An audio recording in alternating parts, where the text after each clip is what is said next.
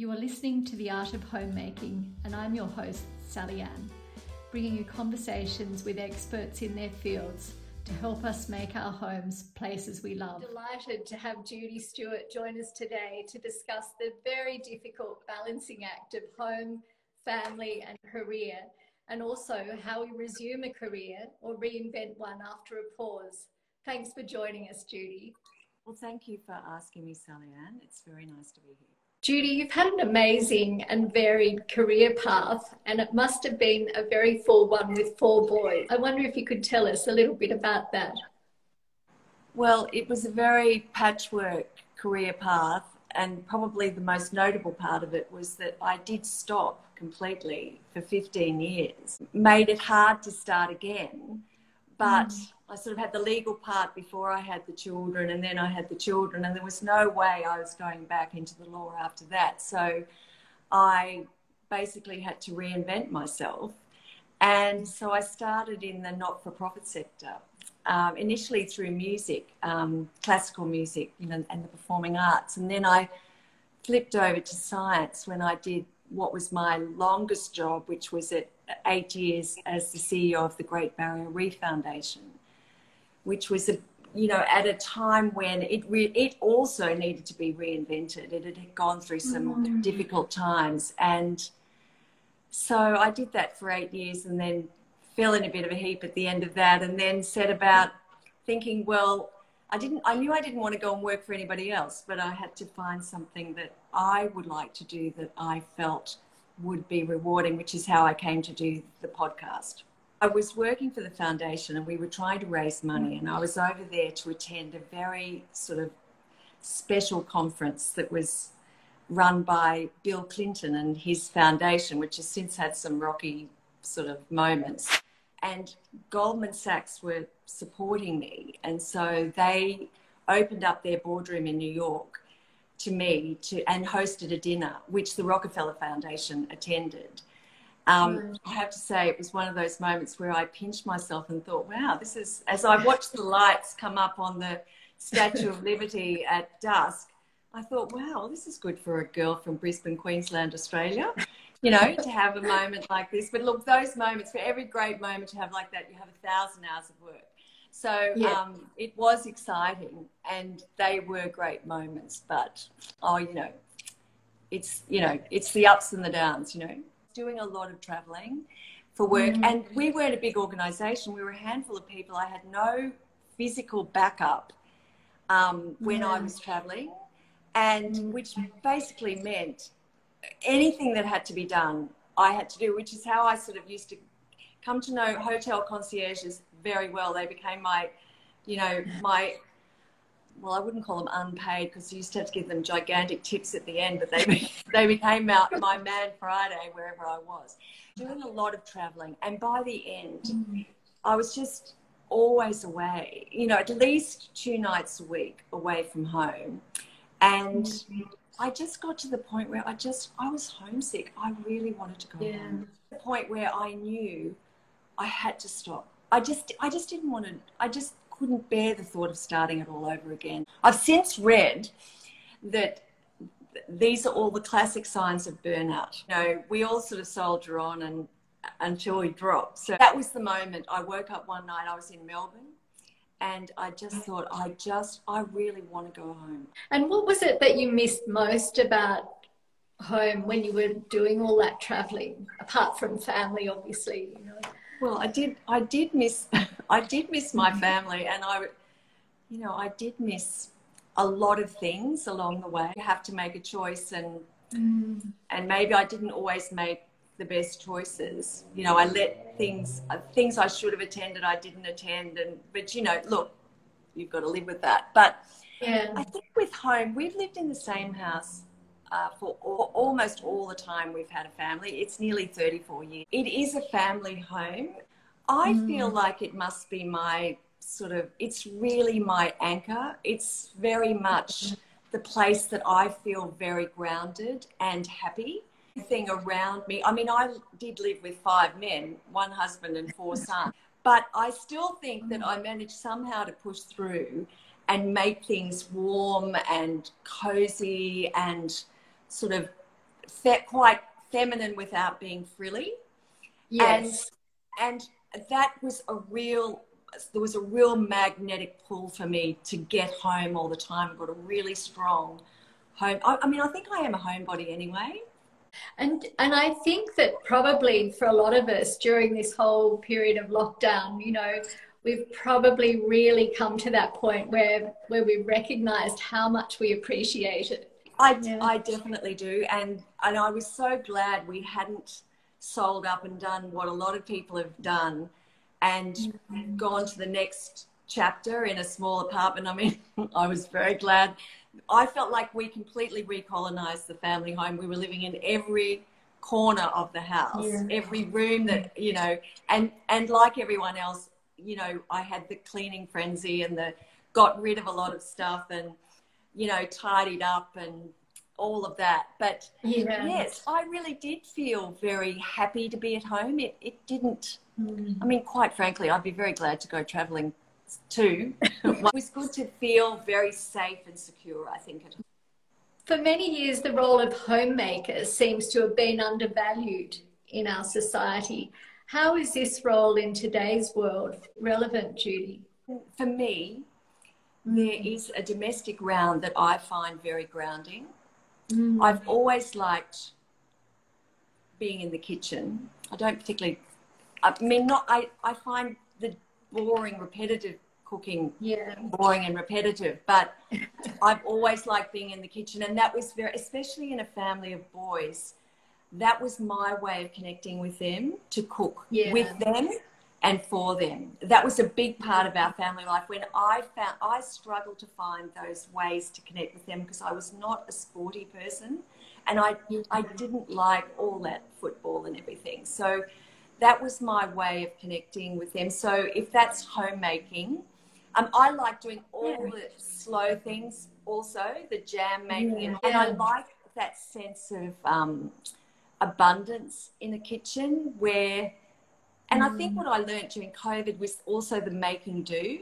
You know, I kept on thinking, oh, this is like yeah. the war. Couldn't get this and you couldn't get that. And so you think, oh, okay, well, yeah. what have I got here that I can use? So I like all that stuff. And a bit yeah. like you, I'm also a surrogate laundress. It's the, I always say it's the one room that my boys would never follow me into, never once. if I wanted to be alone, I could go to the laundry. And there was always work to do. And I don't mind doing that sort of stuff. But um, but you know, as I say, I, I, I also like someone else to do it for me. You know, I don't. If I'm tired, I don't want to do it, and it's really good to have someone else to lend a hand. And I expect yeah. them to. Your family have been trained up to sort of do their part in the running of the house, have they, Judy? Well, I, I did the best I could. I mean, I was mm. determined that I wouldn't be the handmaiden to the Lords. Yes. You know, five men. I wasn't going to you know, run myself into the ground serving them. But having mm. said that, I probably did. But I did teach all of them to cook. And they're all really, you know, good cooks. And I yeah. think that the women that, that they've partnered with and others have appreciated that. That we did lots of cooking as a family, and that was the thing that really made our family work for many of us, we struggle with the idea, and we talked about this of perfectionism. For a lot of women, we seem to have this unrealistic um, idea that we have to reach. I loved what your guest, Nicoletta Rubinsztein, said on a recent podcast about adequate being the new perfect. What's your take on that? No, I loved, uh, just to explain. So on the podcast, um, I in- interviewed Nicolette Rubinsztein, and she was the head of strategy at Colonial First State, which is a subsidiary, or was, I don't know if it still is, a subsidiary of the Commonwealth Bank. Mm-hmm. And so she was really smart. She had, uh, she had an, a, a, background as an actuary, so she's a very methodical person, multi, which, when combined with the strategic thinking brain, sat down and thought, why is having, how am I going to make my career work alongside having a family? And she ended up having three daughters and basically worked part time through the whole thing, but she worked part time by working every day instead mm-hmm. of, so from eight till two, say, instead of working three days a week, so that she was always there, but she was only there for a certain amount of time. She was very disciplined about that. And then she wrote this yeah. book called Not Guilty, which I could recommend to absolutely anyone who's trying yeah. to juggle family and children, or even just husbands and work. It's yeah. the most brilliant book because she works, mm. she uses the McKinsey 7S framework for strategic planning and basically applies it to, you know, a domestic life of working and running a house and family and marriage. And she does come to the point where she wrestles with this perfectionism, which for some reason, you know, we it, it seems to be a I wouldn't say an exclusively female trait, but it's certainly mm. something that a lot of women suffer from, including me. And she's yeah. come up with this adequate is the new perfect. So I'd like to agree with her. I don't know that I'm always good at that, but I yeah. think that the way she presents it in the book, she she as good as says, actually you can't have it all. No. Or you can't have it all you know, simultaneously, and that something's yeah. got to give. And actually, there are a lot of things that you can just let go of before you even think about anything else that will make your life easier. So, Judy, you ca- you came home after this time of lots of travel, and how long did you take until you decided to do your podcasts? 2019.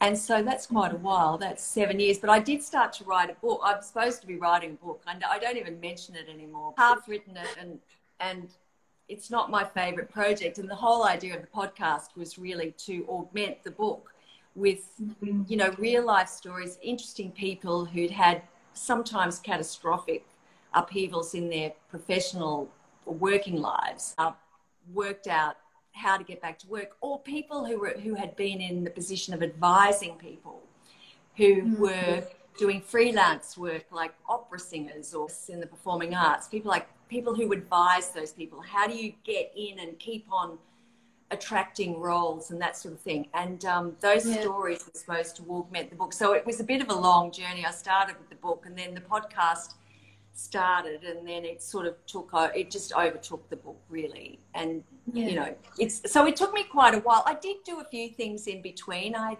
actually had an interest in a fashion business for three years which was at the opposite end of the spectrum from what i'd been doing but i'd always been interested in fashion and um, yeah. so i uh, went into business with someone who was in that world and um, right. and you know found that very interesting but not interesting enough to make it my life. I, th- I, think it's such a wonderful podcast interviewing so many different women with many different careers reinforces that idea that it's not one size fits all. We all have to adapt and continually try different things to see what's going to work well, I think I sort of started with women because that was my experience. I was actually asked when I was working, how on earth did I take 15 years off and get back in? Because it's not always easy to. And so the idea of writing the book was to describe the journey that I took, which was through the not-for-profit sector, was that, which was actually a really good way to to find a way in. And the the interesting thing about the not-for-profit sector is that nowadays everyone senior in business basically has to get involved with some cause or other. So that in the process of working in one of those charities, you come up against people who you would never normally meet in an ordinary working life. And, yeah. um, and so it's great experience and also they can become incredible mentors and also they're always looking for people with talent to uh, introduce into other roles. So it was a great conduit for me. How would you describe your podcast, Judy?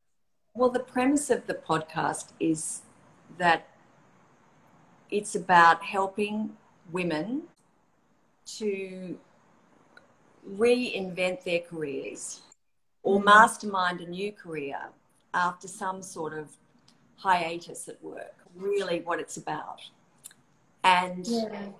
I have found no shortage of people who are interested in in in the subject because, and especially now after COVID, you know, there's this great resignation, as they call it, where a lot of people are really rethinking is this really the way I want to live? So it's been, I mean, it's a labor of love, really. I mean, I, yeah. I, have really just told my story and then told other stories along. So, so what advice would you give to those looking at getting back into the workforce or changing direction? Would give them the same advice that I've given on a lot of other subjects, and that is to decide to take a step. Because so many people back and sort of say to you, oh, well, you know, what you've done is amazing. You've reinvented your career, or you've created this masterpiece, or you've made, baked a cake, or whatever you've done. And they'll and they'll say, "How do you do that?" And you tell them, and you can see even as you're telling them that they're thinking, "I could never do that." Best advice, and I've said this to my children, yes. is just decide you're going to mm. do something. And you may not get mm. where you think you're going to get to, but deciding to take a step is always the first thing. And and instead of just going around in that circle of saying, well, you know, I'm not mm-hmm. as clever as her, I'm not as attractive as her, I'm not as sensible as her, I haven't got as much money as I'm not talking about myself obviously. Um, I haven't got as much money. I, you know, it's not about any of those things. It's yeah. up here deciding. Mm.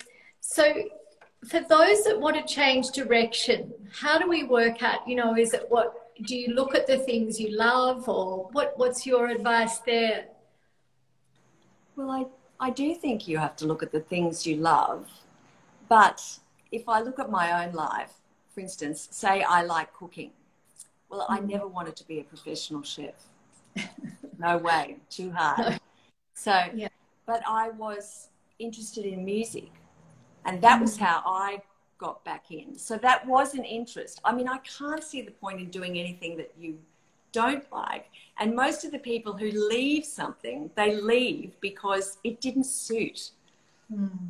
But I think you do have to do an audit of your skills and experience, and also mm. all of the things that make you who you are. There was a, a, another interview I did with a very old friend of mine, Tim Walker, who for nearly 20 years ran the London Philharmonic Orchestra, which is a very big undertaking. It's one of the top mm. three orchestras in the world.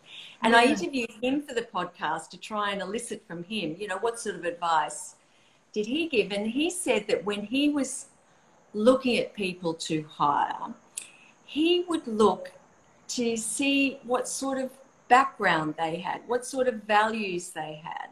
Yeah. You know, the, the thing, the way they spoke, if they spoke nicely, you know, the way yeah. they treated other people. All mm. of these things make up who you are as a candidate. And a lot more of these things are being taken into account nowadays. Mm. And so, yes, I think it's important to to at least like what you do.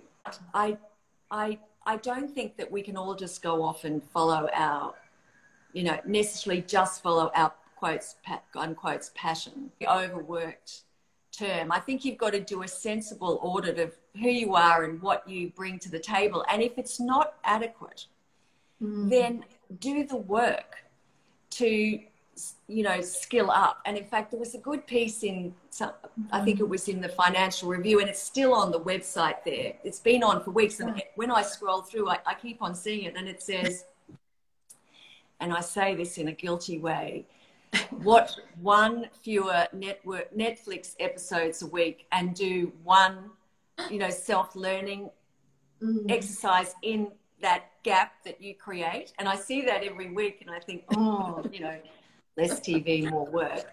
But it's true. Mm. You know, you can you can use those hours that you can separate out to skill yeah. up and so much is available online now. I'm doing two courses myself at the moment. It's nearly killing me. One is supposed to be four hours a week, and I'm taking about 44 hours a week to do it.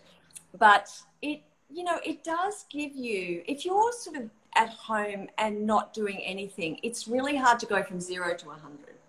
Yeah. You know, Mm. And my view is that one way to transition to getting back in the mode of working is to do these short courses because mm. it creates a structure, especially those ones where you have to sort of attend online. And so you have to be there at a certain time and in the moment. There was one, I'm just going to plug my podcast one more time. One of my other favorite episodes is with this American woman called Molly Beck. And she wrote a book called Reach Out. And it's all about how you build your network in a very um, in a way from your own desk. You don't have to go to a party. You don't have to put on your finery. You don't have to go and talk to strangers. You do it. She's got a methodology where you do the whole thing on email. And right.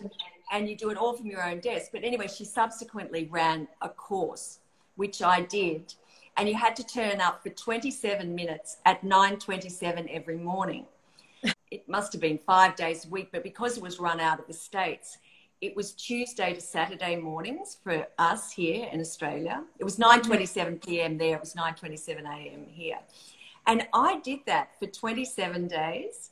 And I actually did it twice because it was such a good way just to just get me started at the desk. And once I'd done my 27 minutes and my reach out every morning, I was I was in the zone. You know, yeah. I wasn't going to get up and just go and fritter away the day. So those, you know, some of those things are good ways to just get started.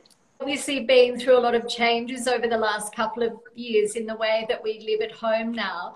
What are some of the things that you can see becoming more permanent going forward for you in your home? Don't know. I think I've become more settled at home. You know, yeah. not gallivanting around, not tearing around, wasting time. I mean, I think I could probably spend a bit less time at home, but I think I think it's made me much more conscious of enjoying being and being still. Yes. Which I can't help but think is a good thing. It's become very content at home, I think, during I think that's time. right. And in fact, I, you know, you sort of wonder where contentment finishes and agoraphobia begins. Yes. But um, I think we're going to have to push ourselves out the door once the danger recedes. But I yeah, think I think it's made it's made a lot of people more content with less. Judy, if you could do it all again, what would you say to your younger self? Um, I think I'd say that I should celebrate the small things Mm. You know, you know when you've got a family and it's all so busy and you just mm. let things you just let things blend into the background whereas I think looking back I even see the way my children parent now and they're everything's so exciting. You know, every small thing is such a big deal and I sort of ran out of the energy to do that, I think. And I, I think looking back, I mean, I do probably have a few regrets that I was always in a hurry, just hurrying everybody along. And I think I'd go yeah. back and just celebrate those small things and, and laugh a bit more and, and just slow down. Yeah, I, th- I think that's definitely something I could have done better. Um, what's the best advice you've ever been given? The best advice I was ever given was the chairman I worked for at the foundation was a fellow called John Schubert. He's still alive. And in fact, he's still chair of the foundation. And he had he was at that time the chair of the Commonwealth Bank. And I was absolutely terrified of him. And he was quite a silent sort of person in that he was a chemical engineer. He was very much that, you know, right brain type. And he didn't say much. But and I used to over overdo everything. I overworked everything. I overthought everything. I overprepared everything. And he eventually told me about the 80 20 rule, which is basically that 80% mm. of the result comes from 20% of the effort. Mm. So, you know, the, the core of anything you do is probably okay. That was the best advice I ever had. It made me really think, you know, I had to work out what mm. 80 was and what 20 was, but Mm. 80% of the effect came from 20% of the effort. So, yeah. you know, yeah. just point about just deciding and starting, you know, yes. just starting. gets yeah. you quite a distance. That great book written by that admiral who wrote that book, um, Just Make Your Bed or something like that. And you know, that whole act of making your bed in the morning, just one achievement, something done. Yeah. Walk away. And once you start doing things, you yeah. know, there's you build some momentum. It does work. Judy, what would you say to people who might be really struggling at the moment with young children, careers, home? What we feel would really make a difference? Well, you know, the first thing I'd say is just be a little easy on yourself. It's really mm. hard. Children are very demanding. And I think you've got to think about it as, you know, it's a cumulative thing child rearing mm. and marriage and all those things. And everyone has a bad day. Everyone. You know, has a shrieking fit every now and again. It's normal. They're very annoying at times. But, you know, the those bonds, working on those bonds is important and they last a lifetime, you know. Um, yeah. But the second thing I'd say is I would come back to Nicolette Rubinsztein's book. It's called Not Guilty. You can buy it and read it on your iPad or on your phone. And it's a quick read, but it gives you a lot of strategies for how to manage. And one of them, which mm. I'm going to reference, is she makes the case for paying for some help, even if it's just once a month, mm. so that you can get a break. If you don't have family around you who'll help you out, you know, even mm-hmm. just to mm-hmm. pay for a babysitter once a month so that mm-hmm. you have some quiet time, you know, either with a partner or even just for yourself.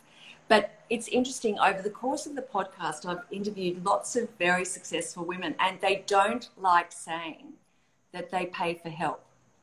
I'm yeah. saying I paid for lots of help, yeah. and I think it's the sanity valve that mm-hmm.